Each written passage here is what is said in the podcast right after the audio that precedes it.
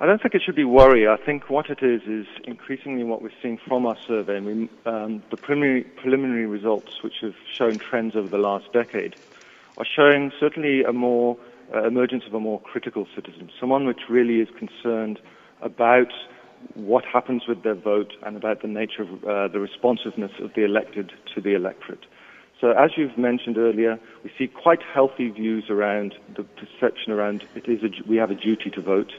Um, we have more ambivalent views around uh, certainly um, the perception that my vote will make a difference, and also about the extent to which um, the po- political parties as well as the polit- uh, politicians are indeed responsive to um, the needs of the voter once uh, they've been elected.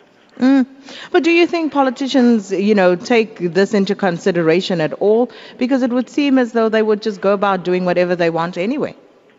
I think I think they do, and I think uh, there was a very good article in the Business uh, Day uh, earlier in the week by Steven Friedman talking about we mustn't expect the politician to be superhuman relative to the, the, the widespread one. needs of, of, of, of, the public. And I think uh, the key thing is that it is important to have um, an electorate that is expects accountability from the state and from the elected. And certainly that's what the results are suggesting, is that uh, increasingly the public is concerned about what happens once I cast my vote, what happens mm. after election day. But do you think the public is able to take that beyond just the questioning at election time? Or do we actually know and understand our responsibility to hold politicians accountable? Well, I think we do, and I think uh, increasingly that's why um, I think people uh, increasingly are, using their votes in a strategic way. I think there's been some debate around that, but um, also I, th- I, think the kind of political expression, the ballot box is seen as the foremost expression of political will. And I think for those who, uh, you know, we are seeing the alternative forms of non-electoral forms of political participation.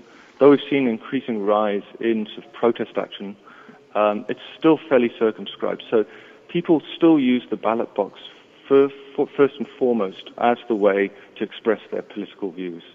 Now, if 43 uh, percent of the respondents are in agreement with the statement that voting is a meaningless exercise, and we look at the campaign that's been driven by Ronnie Kasrils and others, do you think that that would have a significant impact at the polls uh, next week? I think what we're seeing, we're seeing as, as, as you've read out the results, is we're seeing quite a, a, a large amount of skepticism about, um, particularly the performance of political parties and politicians in general. But we're not um, atypical in that regard. If you look internationally, we find very similar uh, views around these political figures, and I think really it's a, it is about the emergence of a more discerning, a more critical citizen. Uh, the Ronnie Kasrils' um, campaign, I think that's really, I mean, there's been obviously widespread debate about it, but it's trying to say to the electorate, um, the, the, the, portray the kind of options which are available. So there have been big debates. Are people going to turn out? Are they going to abstain? Mm. Should they, you know, is, is, does abstention represent a form of delegated democracy where you're deferring your decision making to the people that do um, arrive on election day to cast their votes? Mm. uh, I think what we find generally from our results is that in terms of what drives turnout on election day, this, the, the general sense of political disillusionment, disaffection, is important. It's a very strong predictor of turnout. So I think in terms of are these results worrying, I think they're worrying in the sense not necessarily for this immediate election, but certainly for the medium to long term. There is an increasing sense that, you know, if this disaffection um, continues on its current trajectory, it could start diminishing turnout.